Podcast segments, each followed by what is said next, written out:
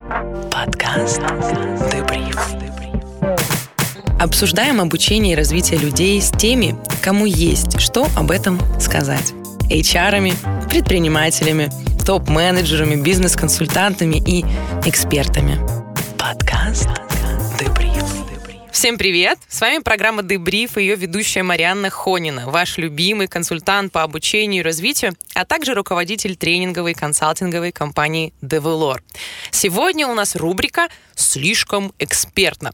И мы будем экспертно погружаться в тему управления изменениями.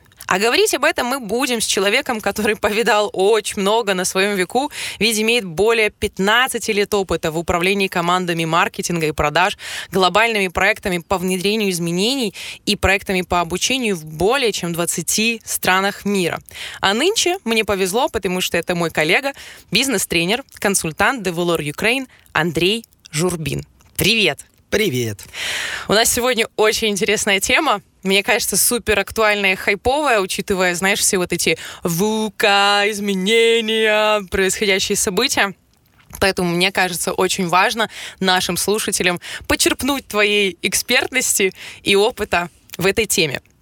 Э, для начала, возможно, дурацкий вопрос, но вот я как человек э, еще далекий, будучи далеким да, от э, обучения и развития, когда слышала слово, выражение вот это управление изменениями, у меня возникал вечно диссонанс. В смысле управления изменениями? Как ими вообще можно управлять? Ты скорее пытаешься выжить в этом всем потоке, чем ими управлять.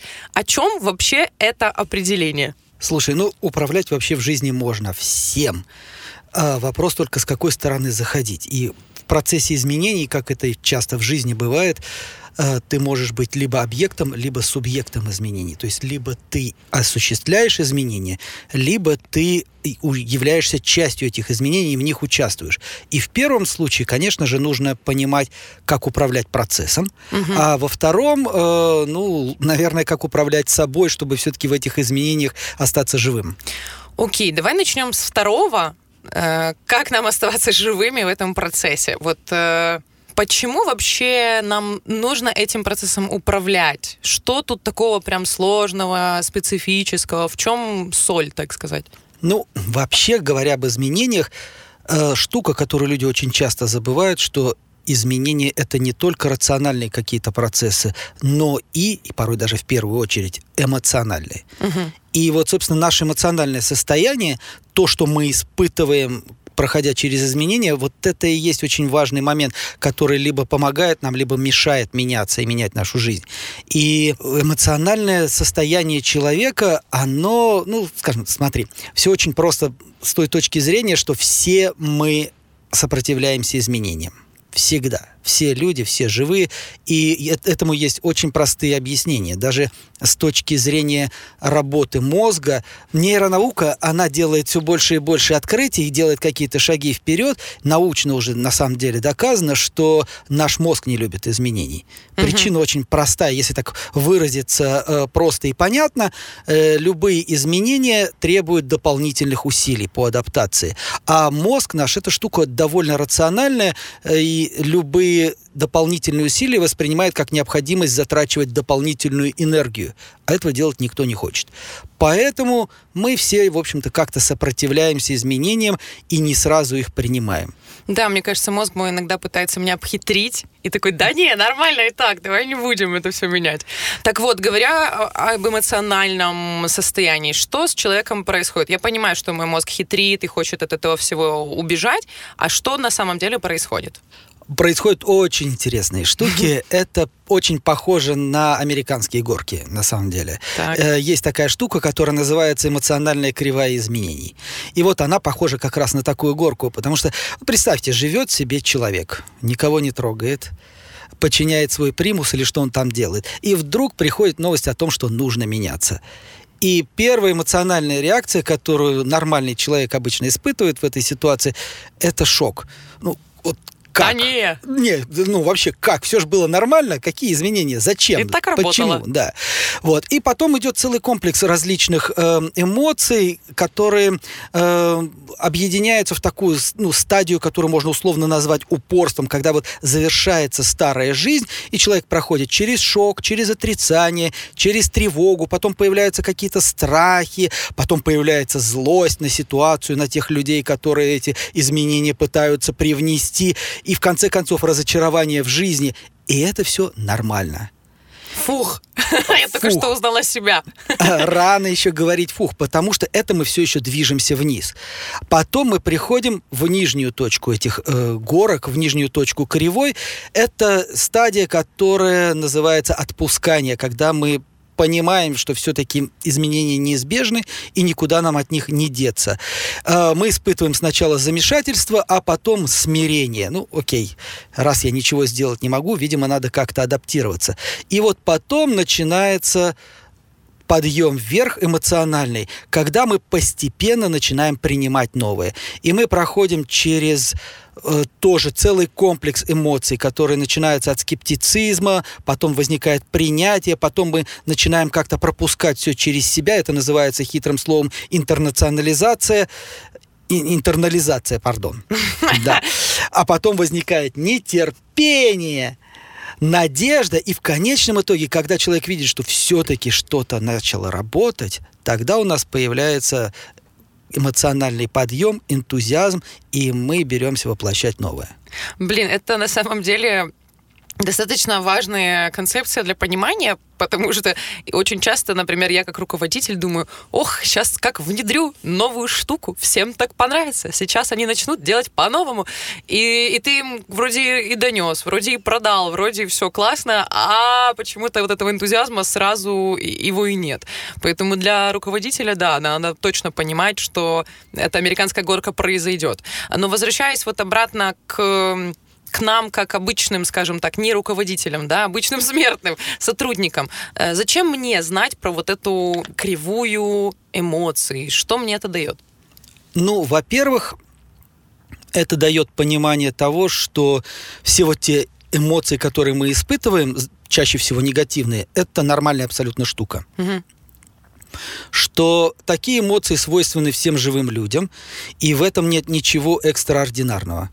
Это первый момент. Момент второй. Важно осознать, вот знание э, этой кривой, оно помогает осознать, что э, на самом деле это все происходило уже миллионы раз с другими людьми, и люди наработали уже массу каких-то подходов, инструментов, которые помогают через все это пройти. Поэтому этим можно действительно управлять. Угу. То есть, по идее, если я понимаю, что, окей, вот я сейчас в процессе изменения, и я себя чувствую не очень хорошо, э, то я могу использовать какие-то инструменты, возможно, да, чтобы себе этот путь как-то облегчить? Абсолютно точно. Тут есть два момента. Во-первых, есть момент физиологический. Вот э, очень часто люди говорят о том, что когда мы испытываем стресс, а стресс это нормальное состояние в процессе изменений, а, у нас выделяется так называемый гормон э, стресса, кортизол. Угу. Вот. Хотя на самом деле это не совсем гормон, а нейромедиатор, но неважно.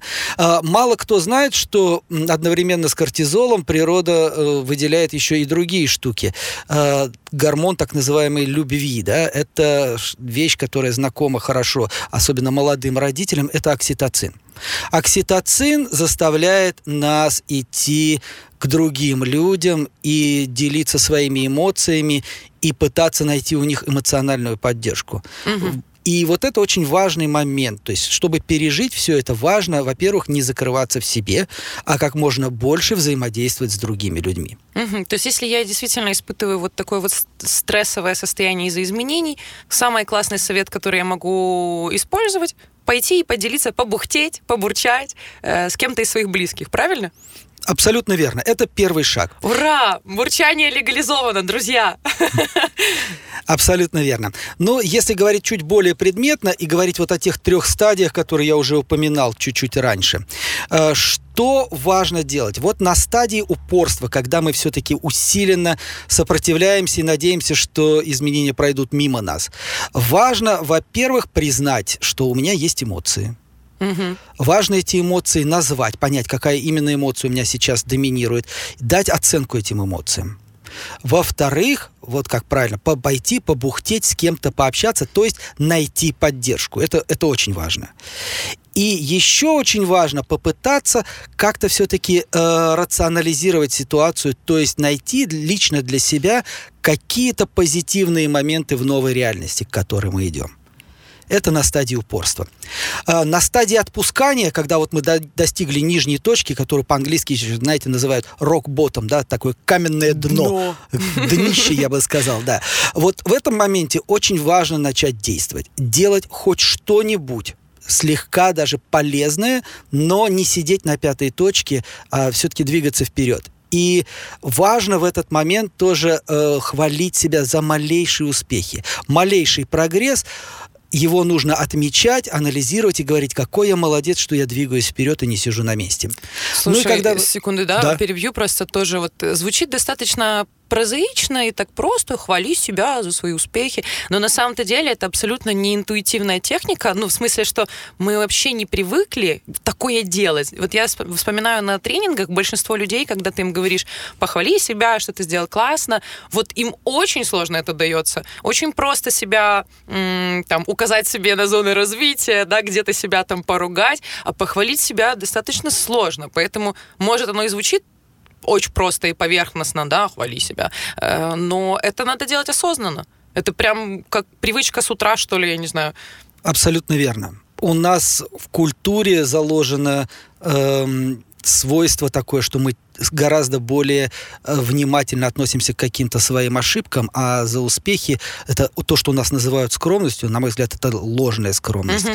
Вот она нам мешает действительно отмечать свои сильные стороны, а это для развития не менее важно, чем знать о своих слабых сторонах. Абсолютно точно. Ну и возвращаясь к каким-то советам, вот на третьей стадии, когда мы все-таки уже начинаем принимать новую действительность, здесь, во-первых, важно найти свои личные какие-то мотиваторы, то есть для чего я я это делаю, что мне лично это даст, к чему я в конечном итоге приду и, что еще очень важно, вот здесь не бухтеть, но опять же пойти к другим и начать помогать другим людям. Угу.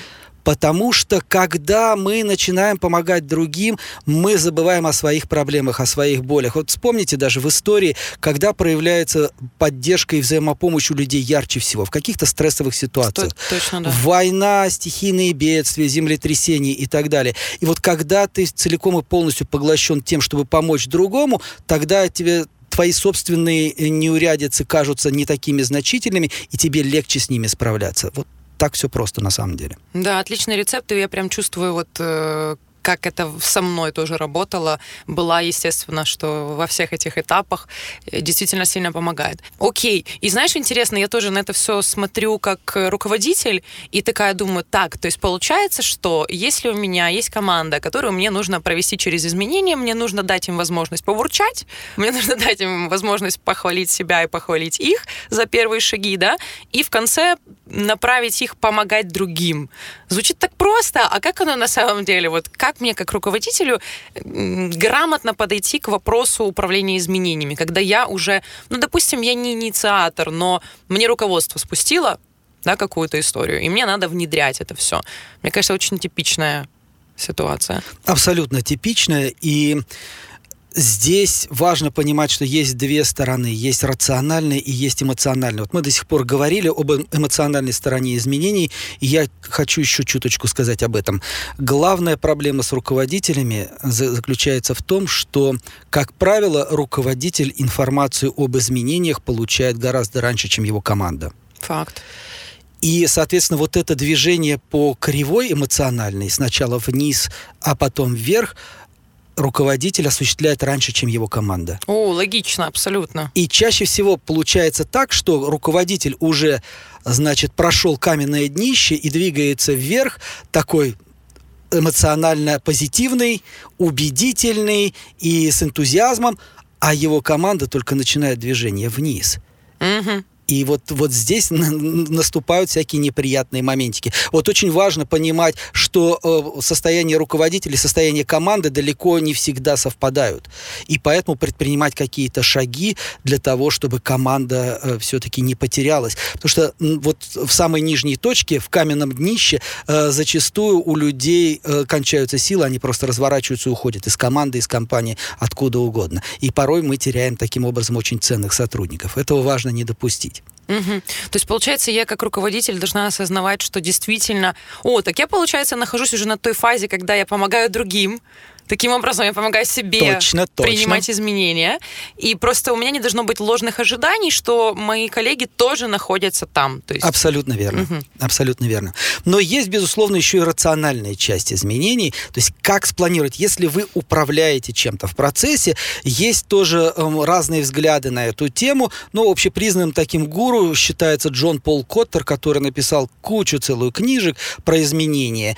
И э, он наблюдал за разными компаниями, компаниями, анализировал их деятельность, он вывел 8 факторов или 8 шагов, которые помогают сделать изменения не только э, успешными, то есть при, при, приводящими к тому результату, который изначально планировался, угу. но и устойчивыми. Это тоже очень важно. И у Коттера в этих восьми шагах там на самом деле рациональные, эмоциональные вещи, они достаточно сбалансированно выступают.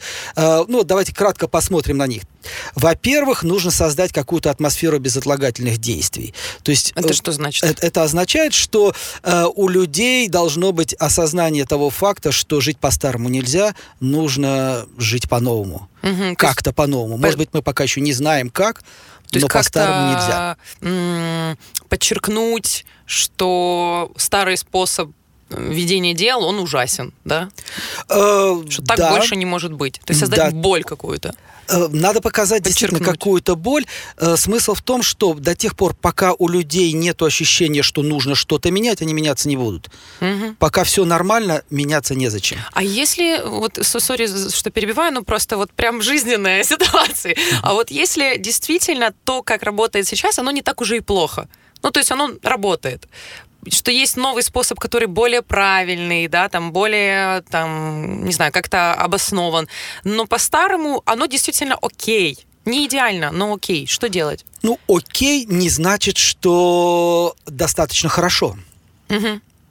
Потому что есть э, способы э, более эффективной работы, и есть способы затраты гораздо меньшего количества ресурсов. Вот это все надо показывать. То есть надо людям. проанализировать и все равно... Обязательно. Угу. И очень часто как раз люди не могут увидеть вот, вот эту необходимость изменений. Им ее надо показать. Пока они этого не увидят, меняться они не будут. Так, окей. Во-вторых, Коттер говорил, что э, если мы в организации делаем какие-то изменения, нужно э, сформировать такие команды реформаторов. То есть должны быть люди, которые действительно принимают эти изменения в первую очередь и которые готовы вложить туда свои силы, энергии, чтобы эти изменения продвигать. Это так называемые амбассадоры, да? Я часто слышала эту фразу. Амбассадоры изменений, пионеры, там, это, это могут быть амбассадоры, но не только амбассадоры. Тут очень важно понимать, что на самом деле невозможно производить изменения в одиночку. Угу. Это, скорее всего, в первую очередь про это, что руководитель не должен сам на себе тянуть всю вот эту большую телегу с огромным возом угу. того, что нужно сделать. А нужно обязательно находить себе союзников, каких-то помощников, которые, да, будут амбассадорами и которые будут вместе с тобой эту телегу тянуть. Угу. Или, допустим, допустим, я могу сказать, что, ребят, нам нужно что-то изменить вот, вот в этой области, а давайте сделаем проектную команду, э, взять каких-то, не знаю, лидеров мнений из э, своей команды, да, и попробовать как бы им делегировать процесс разработки и внедрения изменения. Да, э, но есть одно отличие от проектного менеджмента. В проектном менеджменте мы можем в проектную группу включать людей, которые обладают определенной экспертизой, и uh-huh. этого может оказаться достаточно. Здесь очень важно, чтобы люди принимали изменения и все-таки хотели их двигать. То есть момент мотивации здесь гораздо более важен, чем просто в проектном менеджменте. Итак, говоря о формировании команды реформаторов, по каким критериям, по какому принципу мне подбирать этих людей в команду? Есть несколько параметров, на которые стоит обратить внимание. Ну, во-первых, есть люди, которые по своему темпераменту, по складу характера гораздо быстрее, легче воспринимают изменения, для которых изменения – это часть жизни, такие ярко выраженные экстраверты. Плюс, конечно же, надо смотреть на то, как люди в прошлом реагировали на подобные изменения. Нужно смотреть на их профессиональную экспертизу и обязательно нужно смотреть на то, э, насколько высок их авторитет в команде, потому что люди, продвигающие изменения, действительно должны быть услышанными всеми остальными людьми. Угу, супер. Итак, мы э, проанализировали текущую ситуацию, увидели, что откладывать некуда. Вот у нас есть уже атмосфера безотлагательных действий. Мы сформировали команду вот этих реформаторов. Что дальше? Дальше очень важно создать очень четкое, ясное и, самое главное, привлекательное видение будущего. Угу. Нарисовать образ, к которому люди захотят пойти. Угу. После того, как мы это видение создали, этот образ, его нужно очень активно пропагандировать. И если так посмотреть на процесс изменений э, с точки зрения того, что является главным залогом успеха, то в центре стоит коммуникация. Угу. Вообще от того, что как и кому вы сообщаете, во многом зависит успех изменений. И важно пропагандировать это новое видение. Важно рассказывать людям, почему мы делаем изменения. Не только что и как, но и почему. Очень важно. И очень важно создать условия для притворения нового видения в жизнь. То есть какие-то механизмы поощрения людей за, за новое, за правильное поведение. Угу. Какие-то, наоборот, э, механизмы разбора ошибок, сделанных на пути и так далее далее. Еще так. очень важно, как говорил Коттер, э, создать, э, создавать такие быстрые победы. Это вот помните, мы говорили с эмоциональной точки зрения хвалить себя за какие-то, да, да, да, да. за какие-то даже маленькие успехи. Вот ровно то же самое очень важно и в организации, потому что если наше видение э, до, находится далеко за горизонтом и идти к нему долго, люди могут устать и бросить это все на полпути. Поэтому очень важно любые, даже самые маленькие успехи в организации, успехи в команде обязательно всем вместе проговаривать, всем вместе праздновать и делать это своими сильными сторонами, чтобы было на что опираться в будущем. Слушай, я вот тоже по себе замечаю, я помню, э, читала Дэниела Пинка, да, «Мотивация 3.0», он говорил, что ощущение прогресса — это один из самых сильных внутренних мотиваторов, которые ну, работают. И я вот по себе замечаю, что для меня тоже очень важно, возможно, даже не сама там цель, результат, а вот ощущение прогресса по дороге. Очень классный момент, и не стоит об этом забывать. Ну, ровно то же самое нам говорит и современная нейронаука. Да, да, Ровно абсолютно. то же самое, что нам очень важно видеть прогресс для того, чтобы оставаться мотивированными. Класс. О чем еще говорил Коттер в своих восьми шагах? О том, что вот когда у вас есть эти достижения, нужно их каким-то образом закреплять, э, то есть делать э, лучшие практики доступными для всех, чтобы люди перенимали эти практики. Это очень важно для того, чтобы изменения не откатились обратно. Угу. Потому что очень часто так бывает, что вот мы что-то хорошее сделали э, за сегодня, а завтра мы вернулись к старым практикам, и все опять так, так, как было. Да, это как я пытаюсь не есть булочки, а потом первый день такая, ей, молодец, а на второй снова булочки ем. Ну, можно же, да, уже ж поела в булочек. Да, вчера ж была молодец. Да, вчера была молодец, сегодня поем. Да, и последний шаг, о котором говорит Коттер, это так называемая институциализация новых э, действий и новых подходов. То есть, когда мы уже наработали какие-то новые пути, новые алгоритмы действий, их нужно закреплять в политиках компаний. Угу. Тогда ну, вот это все то, о чем нам обычно рассказывают гуманные ресурсы, угу. да, политики, правила и, и так далее. Вот это все должно быть зафиксировано. Слушай, у меня, знаешь, парадокс заключается в том, что вот в голове, что мне кажется, что на самом деле все начинают с последнего шага, что сначала разрабатывается политика, процедура, т.т.т., потом людям говорят, вот, мы теперь живем вот так, и дальше их бросают вот в эту кривую изменений, и они там барахтаются, там что-то происходит, и в конце все говорят, ну, кто выжил, тот молодец. Слушай, ну ты прямо с языка у меня сняла эту фразу, потому что ровно об этом как раз хотел поговорить. Да, к сожалению, это так часто и происходит. И знаете, к чему это приводит? Так вот, интересная статистика, которую э, приводит Маккинзи на основе своих исследований, исследований заключается в том, что 70% изменений, которые инициируются в больших организациях, они заканчиваются провалом. При этом 90% менеджеров, которые управляют изменениями, объявляют об успехе. Как так получается? Ну вот так, вот так вот, собственно, мы все и живем, потому что критерии у всех разные, и Фантастика. По- по-разному мы измеряем наш успех, да. Я представляю себе какую-то квартальную отчетность, на которой все говорят, мы внедрили вот это, вот то, а по факту как бы не очень-то не внедрили, не очень-то и успешно, и не взлетело. И да. не очень-то изменения. И не очень-то изменения, да, в итоге. Э, на самом деле, как бы мы тут шутим, но важно понимать, что я, например, шучу большей части о себе, потому что я просто, ну вот, узнаю э, свои там ошибки, сделанные в прошлом, да, что мне тоже казалось, что да ну что тут изменения, вот новый формат, вот все понятно, что вам непонятно, вот давайте так, так будем жить и работать. И часто забываешь о том, что ты с людьми работаешь, и что люди испытывают эмоции, и очень, мне кажется, тоже такое заблуждение большого количества молодых руководителей, что, мол, эмоции в работе не надо, это не важно, мы тут профессионалы, эмоциям тут не место. Ну, как бы это здорово, но как, как это можно обойти, если да. мы существа эмоциональные? Своими эмоциями мы отличаемся от животных. Ну да, и как бы, ну, так просто не получится, и все. Не как, получится. Как бы, ты, как бы ты не отрицал, и как бы не хотелось оставаться все время только в рациональной плоскости. Окей, я услышала очень такую важную штуку, что одним из самых основных инструментов э, в процессе управления изменениями это коммуникация. Но тоже очень широкое слово, да. Я понимаю, что надо говорить о важности изменений, видении будущего и так далее. Э, есть какие-то лайфхаки, подсказки, вот чем мне как руководителю, на чем фокусироваться, на что обратить внимание? Есть одна очень клевая штука, которую э, часто называют формулой Бекхарда, хотя на самом деле автором был не Бекхард, он опубликовал эту штуку. Э, называется она «Формула изменений». Автором ее был некто Гляйчер, э, и суть в том, что для того, чтобы изменения были успешными и, самое главное, необратимыми, нужно, чтобы комбинация трех элементов была сильнее, чем то сопротивление, с которым мы сталкиваемся.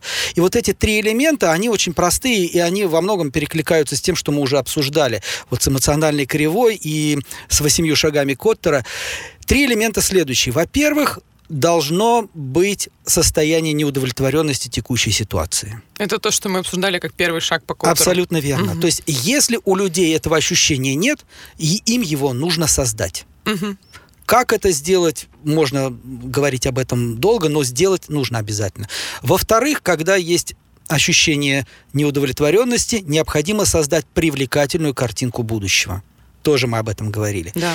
И в-третьих, то, о чем мы часто очень забываем, мало нарисовать картинку, нужно еще показать людям, что вы, как руководитель, знаете, как к этой картинке прийти. То есть должна быть очень четкая э, инструкция или четкий путь четкие первые шаги, как прийти к этому привлекательному видению. И вот если эти три элемента соединить, они должны вместе превосходить сопротивление. И это скорее не сумма элементов, а произведение. Если хоть один из этих элементов равняется нулю, у вас ничего не получится. Ну да, очень логично. Я вот тоже, знаешь, замечала, что вот у нас на тренингах часто бывают кейсы, когда мы говорим, э, дамы и господа, вот ваш кейс, вам нужно сообщить об изменениях своей команде и, значит, заручиться их поддержкой, что они пойдут вместе с вами.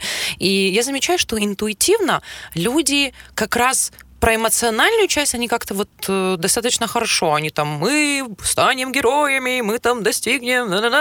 Э, очень часто забывают про вот этот план, очень часто забывают про рациональную составляющую, что мало людям сказать, что мы станем там э, покорителями, я не знаю, там Марса, да, но что мы знаем, как это сделать, что у меня есть план, что это все и рациональное имеет тоже подоплеку. Э, и получается, что они там часто распинаются, там говорят про там, мотивацию, про мотиваторы, про драйверы, та-та-та, но в итоге ни к чему это не приводит, потому что э, они забыли про рациональную как раз часть. Ты знаешь, парадокс ситуации заключается в том, что в реальной жизни все ровно наоборот. Да, удивительно. Наоборот, люди рисуют отличные какие-то конструктивные и очень рациональные планы, но забывают об эмоциональной стороне. Я об этом, кстати, задумывался, и мое мнение заключается в том, что, скорее всего, вот то, чего людям не хватает в реальной жизни, в рабочей ситуации, в рабочей обстановке, они так, э, пытаются компенсировать на тренингах. Mm. Да? То есть там вылезает эмоциональная часть, как, как бы она выпячивается, да, но все равно это и в том, и в другом случае перекос. Точно. И вот очень важно, чтобы все-таки нашелся баланс между рациональным и эмоциональным, и вот тогда все будет хорошо. Точно, очень здорово. Слушай, а если, допустим, мы сейчас конструировали план по внедрению какого-то изменения, вот используя вот эту формулу э, Бекхарда, не Бекхарда, э, и 8 факторов по Коттеру, вот как бы ты построил процесс? Вот я молодой руководитель, с чего я начинаю? Начинать нужно опять же, с того, что текущая ситуация неприемлемая. То есть подготовить какой-то анализ, да, ну, если, если выразиться по-простому, нужно начинать с вопроса «почему?». Угу. Почему нам необходимы изменения? Угу. И в этом вопросе должна быть полная ясность и для человека, который эти изменения инициирует, и потом, соответственно, он должен создать полную ясность для всех остальных людей, которые будут завязаны в процесс. Это, знаете, мне напоминает это немножко как э, компас. Угу. Вот когда корабль плывет через бушующее море, а мир изменений, современный мир, он очень похож на бушующее море. Очень важно понимать, к чему ты, собственно, направляешься, выдерживать какой-то курс. И как компас всегда показывает на север, вот точно так же у нас четко должно быть всегда понимание, ради чего мы делаем эти изменения. Угу. Потому что изменения ради изменений эта штука бессмысленная. Сто процентов. Нарисовали себе текущую ситуацию и желаемую ситуацию, да, как компас, который нас э, ведет, чтобы мы могли, базируясь на этом, дальше уже выстраивать коммуникацию там, и так далее. Мой следующий шаг какой? По идее, наверное, какую-то группу да, подбирать, вот как ты говорил, или как?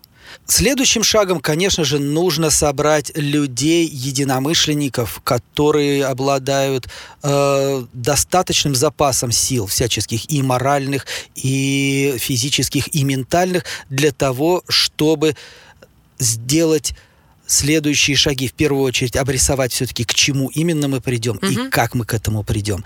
И, и люди, которые смогли бы взвешенно подходить к процессу изменений и действительно соблюдать баланс и рационального плана, и эмоционального угу. плана. И потом, наверное, какой-то мы составляем план, да, по два внедрению. Плана. Два получается. На самом деле два, конечно угу. же. То есть должен, должен быть план рациональных действий, каких-то шагов, действий и так далее. И обязательно, о чем тоже мы часто забываем, составляется еще параллельно план коммуникации. Ой, хотела бы подробнее поговорить о плане коммуникации. Тоже, мне кажется, что очень часто забывают о, о важности этого инструмента, что, мол, ну, мы письмо отправили, все прочитали, все понятно. Э, какие-то есть подсказки тоже вот по поводу того, что учитывать в составлении коммуникационного плана? Безусловно. И здесь нам э, поможет подход, который зачастую применяется в проектном менеджменте. То есть нужно, во-первых, составить какой-то список всех стейкхолдеров, то есть всех людей, которые имеют какое-либо отношение к процессу изменений. Либо они влияют на изменения, либо изменения uh-huh. влияют на них и так далее. Потом этих людей важно проанализировать и каким-то образом э, объединить в определенные категории, угу. в зависимости от того, насколько они влиятельны э, по отношению к процессу, насколько они заинтересованы в этих изменениях, не заинтересованы. Есть такой инструмент, как матрица стейкхолдеров. И вот очень важно понимать, что ко всем этим разным группам людей нужно по-разному подходить. Угу. Нельзя написать всем одинаковое письмо и надеяться, что все его воспримут одинаково. И прочитают вообще. И прочитают, да, потому что люди обладают разным объемом информации, люди по-разному относятся эмоционально к этим изменениям и так далее, и так далее. И далее нужно смотреть отдельно на каждую группу людей и планировать коммуникацию для них. Что мы им сообщаем, когда мы им сообщаем, через какие каналы связи, угу. потому что с кем-то лучше поговорить лично, угу. кому-то действительно достаточно письма, кого-то нужно собрать на большое собрание. Э, с кем-то ком... какой-то воркшоп вот, сделать, кому-то воркшоп, кому-то тренинг. Да, угу. абсолютно разные вещи. И важно действительно под каждую группу, под каждую необходимость свою коммуникацию очень четко подстраивать. Класс, супер. Итак, у нас, получается, уже есть видение сегодняшней ситуации, видение будущей ситуации, команда, два плана, получается, коммуникационный и анализ стейкхолдеров, с другой стороны, рациональный план по внедрению там шагам, да, и, в принципе, и, в принципе, мы готовы, и мы можем запускаться. И мы можем запускаться. Да. Угу. Потом, собственно, э, так же, как в проектном менеджменте, когда планы готовы, утверждены, дальше нужно заниматься их э, внедрением. Угу. И не забывать, что э, любой план э, может отходить от изначально намеченной линии, поэтому важно отслеживать, что именно фактически происходит, анализировать, почему это происходит, и э, принимать какие-то необходимые действия безотлагательно, ровно в тот момент, когда это нужно. То есть надеяться, что все пойдет э, по плану, как я хочу, э, наверное, не стоит. Ни в коем случае. Ты говорил, что в формуле Бекхарда очень важно, чтобы вот эти три элемента были больше, чем сопротивление. Мне кажется, достаточно важным поговорить о сопротивлении как таковом. Безусловно. Сопротивление, как я уже говорил ранее, это штука вполне естественная. Угу. Но при этом мы должны понимать, что сопротивление бывает разное. Бывает сопротивление явное, когда люди открыто высказывают свое несогласие, так. и бывает сопротивление скрытое. И, безусловно, нам, конечно, важно уметь распознавать скрытое сопротивление.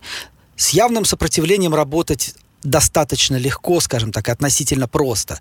А вот скрытое сопротивление, оно э, заключает в себе опасность э, того, что оно может нарастать, нарастать, нарастать до того момента, пока не произойдет какой-то взрыв. И будет поздно. И будет поздно что-либо предпринимать, абсолютно верно. Поэтому очень важно э, создавать в команде атмосферу, которая бы позволяла людям открыто высказывать все свои сомнения, чтобы любое сопротивление было явным, и сопротивление нужно приветствовать руководителю руководителю. Угу. Потому что сопротивление это, скажем так, указатель, что еще нужно сделать для того, Класс. чтобы изменения были успешными. Класс, очень конструктивное отношение. Слушай, что я для себя услышала, что э, сопротивление будет в любом случае, и что если ты его не видишь, то, скорее всего, оно скрытое. Абсолютно верно.